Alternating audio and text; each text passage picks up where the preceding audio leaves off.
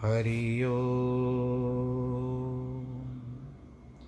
हरि ओ हरि ओ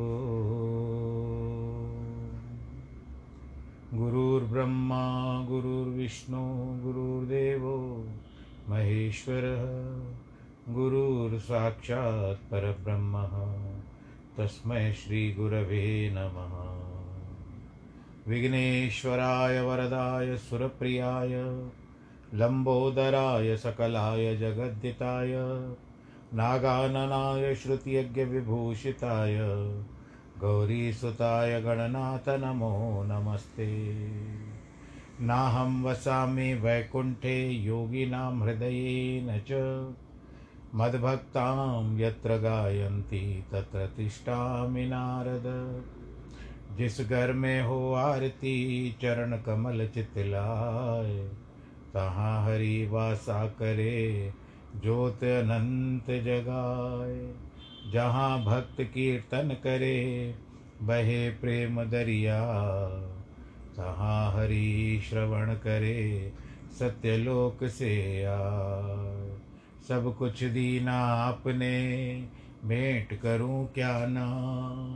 नमस्कार की भेंट लो, जोड़ू मैं दोनों हाथ जोड़ू मैं दोनों हाथ जोड़ू मैं दोनों हाथ भुजगशयनं पद्मनाभं सुरेशं, विश्वाधारं गगनसदृशं मेघवर्णं शुभाङ्गम् लक्ष्मीकान्तं कमलनयनं योगिवृद्धानगम्यं वंदे विष्णुं भवभयहरं सर्वलोकैकनाथं मङ्गलं भगवान् विष्णु, मङ्गलं गरुडध्वज, मङ्गलं पुण्डरीकाक्षमङ्गलायस्तनो हरि सर्वमङ्गलमाङ्गल्ये शिवे सर्वार्थसाधिके, शरण्ये त्र्यम्बके गौरी नारायणी नमोऽस्तु नारायणी नमोऽस्तु नारायणी नमोऽस्तु ते। श्रीकृष्णगोविन्द हरे मुरारे, हे नाथ नारायण वासुदेव। श्रीकृष्णगोविन्द हरे मुरारे हे नाथ नारायण वासुदेव, हे नाथ नारायण वासुदेव श्रीनाथ नारायण वासुदेव, हे नाथ नारायण वासुदेव श्रीनाथ नारायण वासुदेव श्रीकृष्ण गोविन्द हरे मुरारे, हे नाथ नारायण वासुदेव हे नाथ नारायण वासुदेव नारायणं नमस्कृत्यं नरं चैव नरोत्तमं। देवीं सरस्वतीं व्यास ततो जयमुदीरयेत् कृष्णाय वासुदेवाय, हरये परमात्मने। प्रणतक्लेशनाशाय, गोविन्दाय नमो नमः। ॐ नमो भगवते वासुदेवाय। सच्चिदानन्दरूपाय विश्वोत्पत्त्यादिहेतवे तापत्रयविनाशाय श्रीकृष्णाय वयं नुमः। यं प्रव्रजन्तमनुपे तमपेतकृत्यं द्वैपायनो विरह कातर आजु आवः पुत्रेति तन्मयतया तर्वो विनेदोस् तं सर्वभूतहृदयं मुनिमानतोऽस्मि मुनिमानतोऽस्मि मुनिमानतोऽस्मि। बोलो कृष्ण कन्हैया, लाल की जय। श्रीमद्भागवत महापुराण की जय। भगवान श्री कृष्ण चंद्र जी के चरण कमलों में प्रणाम करते हुए, श्री भागवत पुराण को भी प्रणाम करते हुए, आज के कथा के प्रसंग को आगे ले चलते हैं भक्तजनों। कल आप लोगों ने जिस तरह से जड़ भरत, जो पूर्व जन्म में भरत राजा थे, जिनके नाम के ऊपर भारत देश बना, फिर उनका जो मोह पड़ गया हिरण में, घर बाहर छोड़ दिया था, और गंडकी नदी के पास आकर रुके थे, वहाँ पर एक हिरण, हिरणी की मृत्यु हो गई, जो इसका शावक, उसका पालन पोषण करने लगे तो मोह उसमें पड़ गया, आखिर वो हिरण छोड़ करके चला गया। आप लोग जिस तरह से रीकैप में जाते हो, मैं भी रीकैप में आपको सुना रहा हूँ, वापस से कुछ अंश सुना रहा हूँ आपको कथा के। फिर उसके पश्चात उस पर मोह करते करते बीमार पड़ गए और मृत्यु को प्राप्त हो गए। फिर दूसरा जन्म मिला तो हिरण का प्राप्त हुआ। उसमें पूर्व जन्म का कर्म याद था, जिसके कारण उन्होंने आखिर वो विचार प्रतीक्षा करते रहे कि मेरा कब आखिरी समय आए और हिरण की यूनिट छोड़ गई। फिर एक ब्राह्मण के घर में जन्म लिया। उनको बाकी दो जन्मों की कथा भी याद थी। पूर्व दो जन्म भी याद थे। आखिर ब्राह्मण ने भी बहुत प्रयत्न किया, नहीं सुधरे। ये चुपचाप रहते थे, क्योंकि कहते थे, कुछ बोलूँगा तो कर्मों में फंस जाऊँगा। और माता ने भी उनकी रक्षा की, बलिदान के समय में ये सब बातें आपने सुनी। राजा रहुगण जो थे, सौवीर देश के, सिंधु नदी के पास, वो जा रहे थे। वास्तव में उनको जाना था कपिल मुनि को गुरु करने के लिए, उनसे कुछ ज्ञान प्राप्त करने के लिए। तो इनको पालकी के सामने रोक दिया क्योंकि कहार भाग गया था। उसके स्थान पर एक इस, इनको भी लगा दिया। ऐसे बैठे हुए थे तो चलने लगे तो चलने में संतुलन नहीं कर पा रहे थे क्योंकि कोई जीव जंतु ना मर जाए मेरे पैर के नीचे, ऐ सोच करके चलते थे। तो रघुगढ़ ने बहुत टोका, फिर राजा ने भी उसको जब बहुत टोका और कुछ अपशब्द कह दिए तो राज भरत ने बहुत सारा ज्ञान उसको दिया, परंतु राजा इन बातों को मानता नहीं है। तब आगे सुखदेव जी कहते, राजन, इस प्रकार रघुगण राजा के वचन सुनकर जड़ भरत जी कहते हैं कि हे वीर, तुम अविद्वान होकर भी विद्वान लोगों के समान बातें करते हो। बातें तो विद्वान जैसी करते हो, पर अविद्वान हो। परंतु हमको जान पड़ता है, तुम श्रेष्ठ विद्वान भी नहीं हो। क्योंकि तुम स्वामी, भृत्यादि लौकिक व्यवहार को अमलान मुख से सत्य करते हो। हमला कहते हैं खट्टेपन को। पंडित लोग तत्व विचार करके कभी इस प्रकार से नहीं कहते। बस तत्व का विचार न करने से ही स्वामी भृत्यादि भाई व्यवहार प्रकट होता है। इससे यह सत्य नहीं है। हे राजन, दूसरे संसारी स्वामी भृत्यादि के वैदिक कर्मकांड का व्यवहार सत्य नहीं है। जिन सब वेद वचनों में अनेक ग्रह संबंधी यज्ञों के विस्तार विषयक विद्याओं का प्रतिपादन है, परंतु उनमें कुछ अशुद्ध, शुद्ध अर्थात हिंसादि रहित और रागादि रहित तत्वाद प्राय निश्चित रूप से नहीं प्रकाशित होता। परंतु जो कर्म करे, वह नारायण अर्पण कर दे तो अंतकरण शुद्ध हो जाता है। और अंतकरण शुद्ध होने से परमार्थ फल स्वरूप तत्व ज्ञान मिल जाता है। फिर भी वेदांत सुने किसी किसी पुरुष की कर्म में प्रवृत्ति देखी जाती है वह कुछ वैदिक धर्म की सत्यता प्रमाण नहीं हो सकती। क्योंकि किस प्रकार का स्वप्न सुख दिखाया वह कैसे अनित्य होने से, त्याग करने से योग्य है, ऐसे ही ग्रस्त का सुख भी दृश्य और अनित्य होने से अग्रहणीय है। ऐसा जिसने मन में निश्चय नहीं किया, उस पुरुष को वेदांत के वाक्य, यद्यपि वह तत्व ज्ञान के अर्थ बहुत श्रेष्ठ है तो भी उसके तत्व ज्ञान नहीं दे सकते। हे राजा परीक्षित, रहुगण राजा ने प्रपंच रूप जगत को जो सत्य कहा था विप्र रूप योगीश, योगीवर जड़ भरत जी ने इस प्रकार उसको वाक्यों का खंडन किया और फिर भी उसकी कही हुई संसार की नित्यता खंडन करने के लिए बोले, हे वीर, जब तक पुरुष का मन रजोगुण, सतोगुण और तमोगुण में वश होता है, जिस तरह से कल मैंने जूम मीटिंग की थी, आपको प्रसंग कथा सुनाई थी, जिन लोगों ने भी आप लोगों ने सुनी थी तो उसमें मैंने यही त्रिगुणी माया बताई थी रजु सतोगुण रजोगुण और तमोगुण की वश में रहता है। तब तक वह निरंकुश होकर ज्ञानेन्द्रिय और कर्मेंद्रियों के धर्म, अधर्म का विस्तार किया करता है। और यह केवल मन, पाप, पुण्य की वासना से युक्त है। वही आत्मा के शरीर धारण करने हेतु आत्मस्वरूप है। इसमें सब विषयों में रंग जाता है। उसमें विषयों के द्वारा चलायमान और विवृत अर्थात कामादि परिणाम युक्त हो जाता है। परंतु यह मन पंच महाभूत और इंद्रियों की सोलह कलाओं के बीच मुख्य है। वही अलग अलग नाम सहित पशु पक्षी आदि विशेष विशेष देह धारण करता है। उन देहों के कारणों से ही आत्मा की श्रेष्ठता व नीचता प्रकट हो जाती है। दूसरे यह मन संसार चक्र के छल से माया द्वारा शरीरों की रचना करके अपनी आत्मा को आलिंगन करता हुआ सुख, दुख अथवा मोह जो अपने कर्म की काल प्राप्ति अनिवार्य समय है उसको भी सर्व प्रकार उत्पन्न करता है। यह मन ही जीव को अनेक प्रकार की उपाधि प्रदान करता है। मन ही कहता है, भाई, तू तो बहुत बड़ा है। तू अपने आप को क्यों छोटा समझ रहा है? आगे बढ़। कभी कभी मन प्रोत्साहन देता है, परंतु कभी कभी क्या होता है, मन इतना विवश कर देता है कि हमको जो कार्य न करना हो, वो कार्य कर देते हैं। इसलिए जब तक मन रहता है, तब तक जागृत स्वप्न रूप व्यवहार प्रकाशवान होकर क्षेत्रक जीव दृश्य होता है।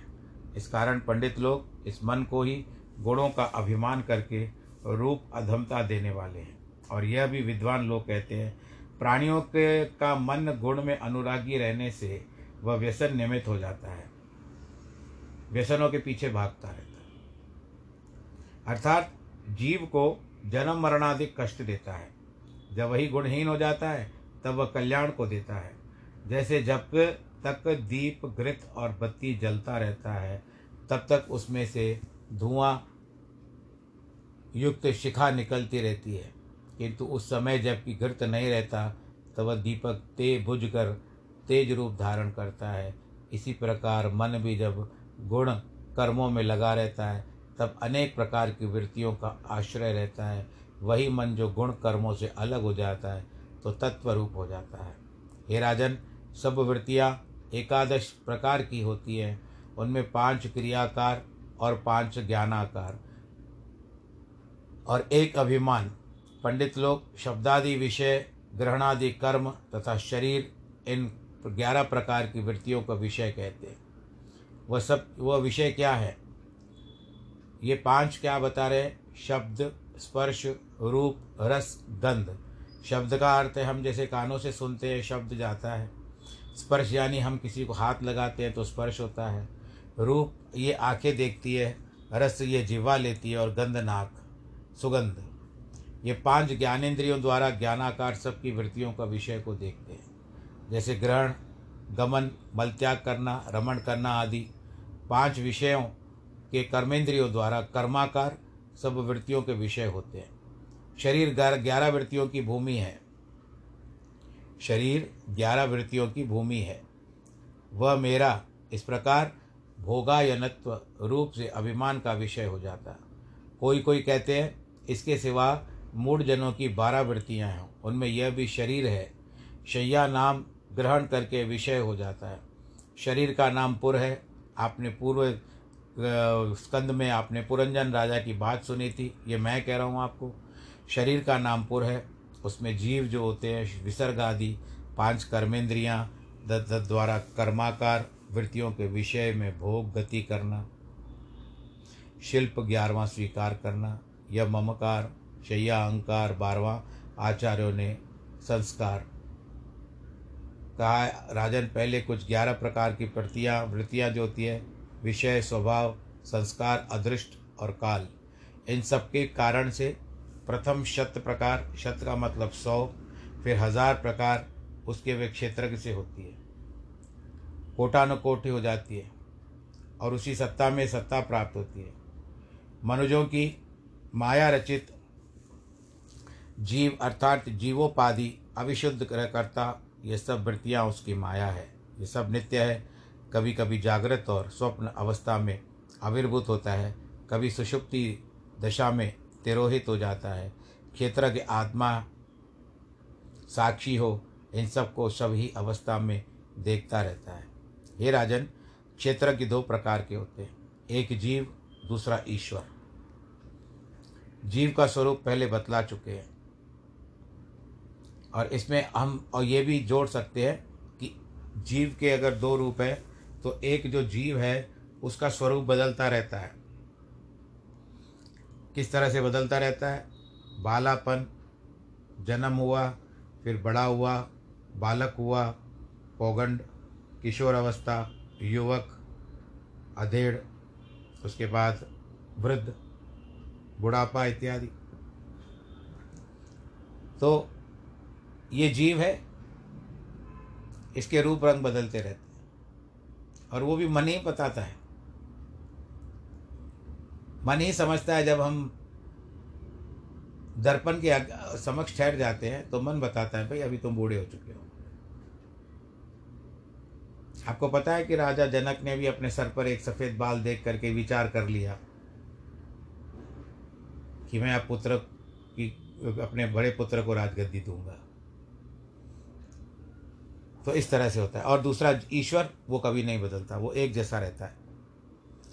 जीव का स्वरूप पहले बतला चुके हैं, अब ईश्वर का स्वरूप सुनो।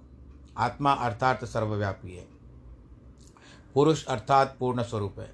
पुराण अर्थात जीव के कारणभूत है। साक्षात अर्थात अपरोक्ष।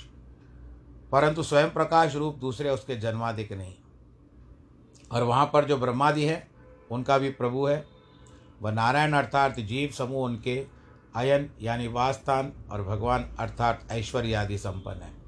और वासुदेव है अर्थात सब भूतों का आश्रय अपने अधीन में जो माया है, उसके द्वारा आत्मा में अर्थात जीवों में नियामक रूप से वर्तमान रहते हैं।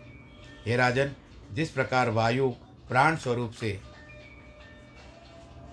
देह में प्रवेश करके सब चराचर प्राणियों के ऊपर प्रभुताई करता है, वैसे ही क्षेत्रज्ञ आत्मा, परम पुरुष, भगवान वासुदेव सब जगत में व्यापक होकर उसके ऊपर प्रभुता करते हैं।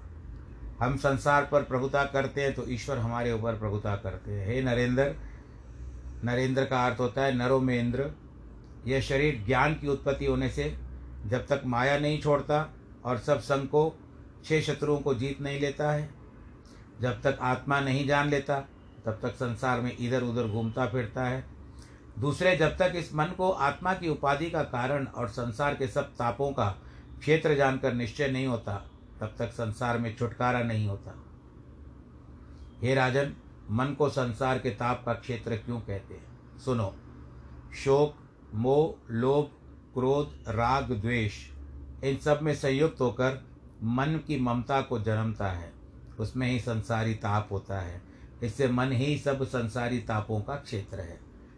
इस कारण तुम अपने गुरु रूप जो हरि हैं, उनके चरणों चरणों के उपासक में जो अस्त्र है, उसको चलाकर सावधान होकर मन का विनाश करो।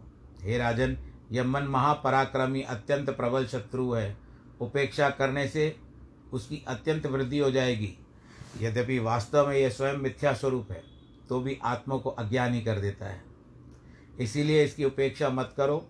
इस पर एक बताते हैं रघुगुण कहते हैं कि योगेश्वर, मैं आपको नमस्कार करता हूँ। भरत जी को कहते हैं आपकी यह देव परमेश्वर के समान सब लोगों की रक्षा के लिए है। वास्तव में आप आत्मस्वरूप अर्थात परमानंद का प्रकाश करके आपने अपनी देह को तुच्छ समझा है प्रभु।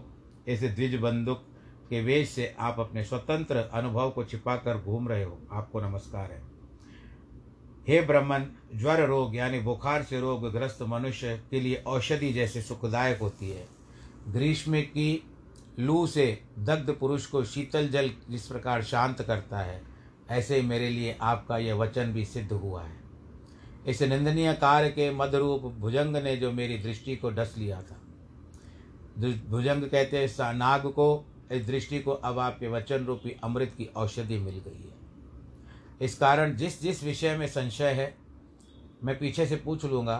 अब पहले तो आपने वेदांत, आध्यात्म ज्ञान और उसके बाद योग के सने हुए वचन कहे। ये सब अति कठिन है। मैं उनको नहीं समझ सकता। उनको किस प्रकार से मैं भली भांति समझ सकूँ, उस रीति से आप व्याख्यान दीजिए। इस विषय को जानने के लिए मेरे चित्त अत्यंत उत्साह हो रहा है, उत्साहित हो रहा है। योगेश्वर, आपने जो कहा कि वह वहनादि क्रिया और उसका फल श्रम होना, इत्यादि प्रत्यक्ष दिखने पर भी कुछ नहीं है। कारण होने पर भी यथार्थ रूप में तत्व विमनाश, विमर्शनार्थ समर्थ नहीं है।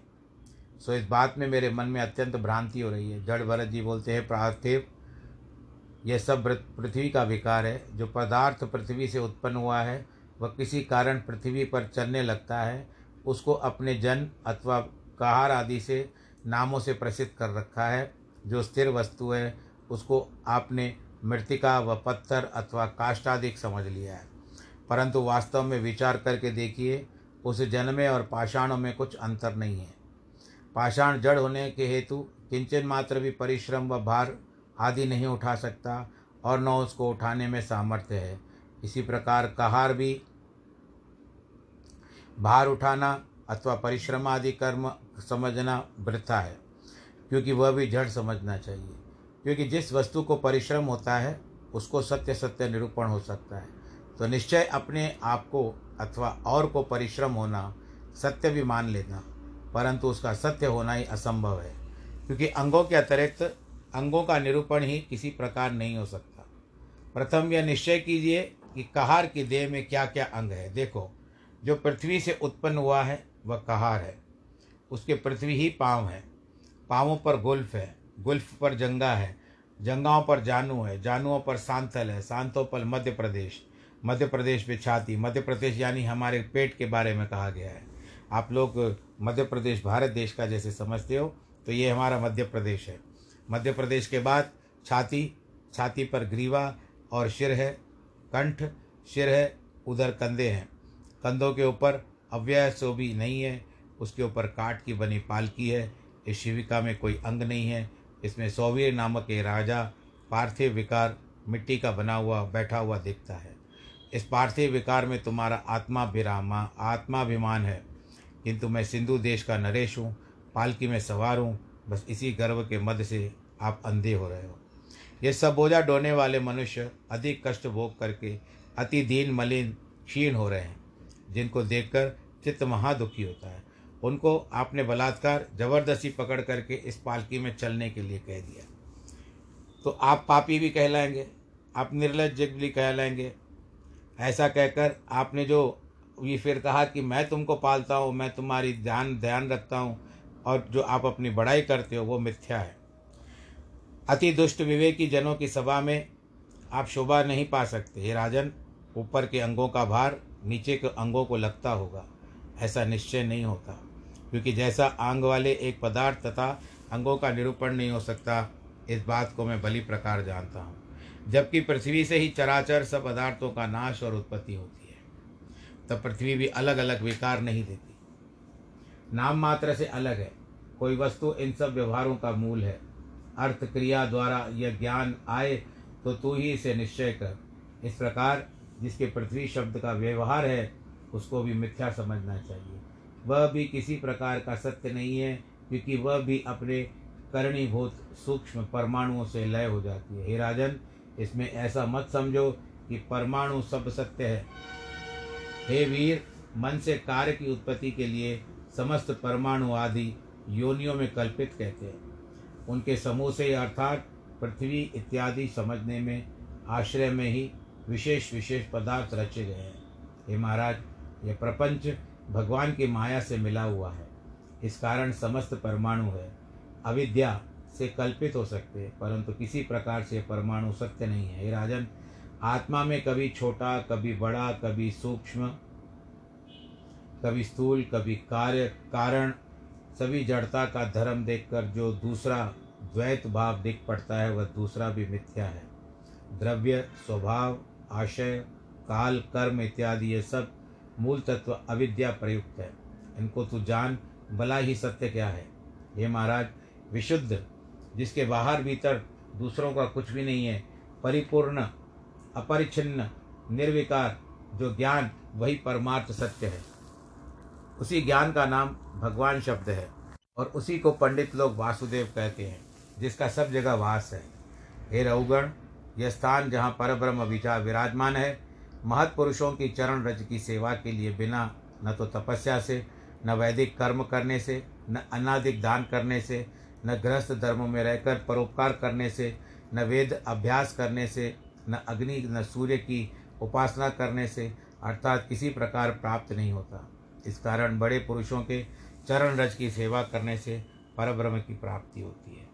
हे राजन, महान पुरुषों में सदा ही भगवान के गुणानुवादों की चर्चा होती है। उनके निकट विषय वार्ता की किंचित भी संबंध नहीं रहता। अब आप जब सत्संग होता है तो उस समय क्या घर की बातें करते हो? नहीं। किसी किसी को आदत होती है, पर सब नहीं करते। सत्संग सुनते हैं। उस भगवत गुणानुवाद की सदा सेवा करने से भगवत गुणानुवाद भगवान के प्रति मुमुक्ष जनों को श्रेष्ठ बुद्धि प्राप्त प्रदान करता है।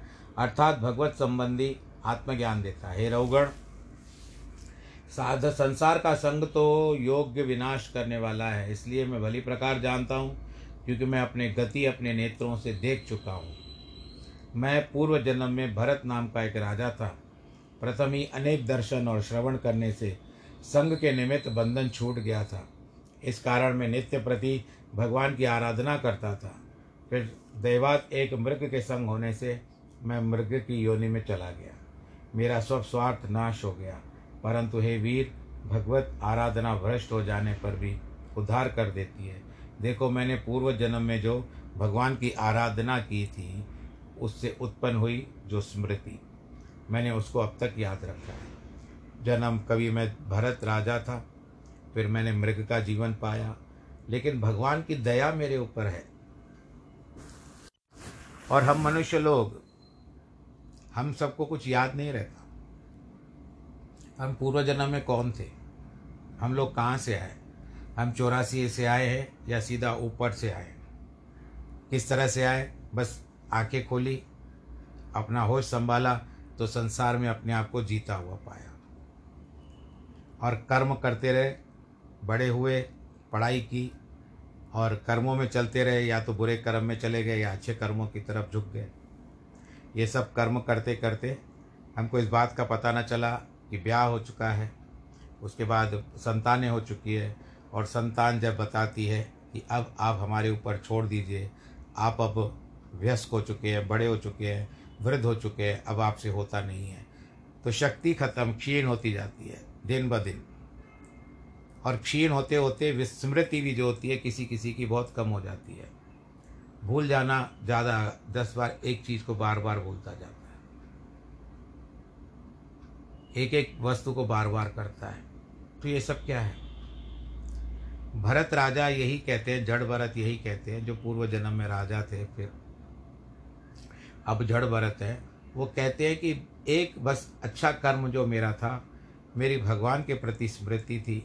भगवान जी को मैं सदैव याद करता था, जिसके कारण भले मैं कुछ समय के लिए आवेश में आ गया, मैं उसमें फंस गया, कर्मों में फंसने के कारण भले मुझे मृग योनि प्राप्त हुई।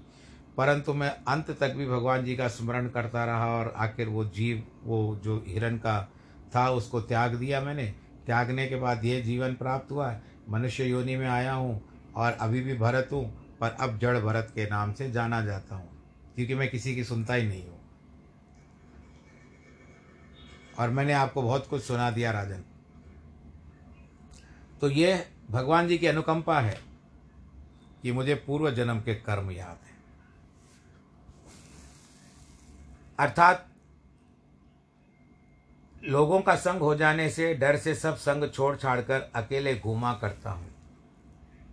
इस कारण मनुष्य लोग कुसंग त्याग कर महापुरुषों के संग से ज्ञान रूप, तलवार उत्पन्न कर उसे अपने मोह को काट संसार मार्ग पर भगवान हरि को प्राप्त हो जाते क्योंकि सज्जनों के सत्संग से भगवान को सब कर्म, दृष्ट और श्रवण गोचर हो जाते हैं।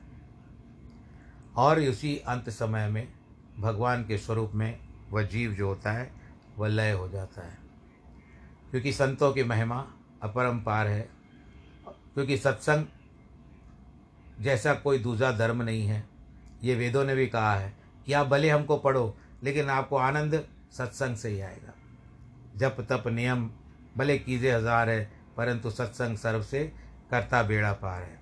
तो आज इस प्रसंग के साथ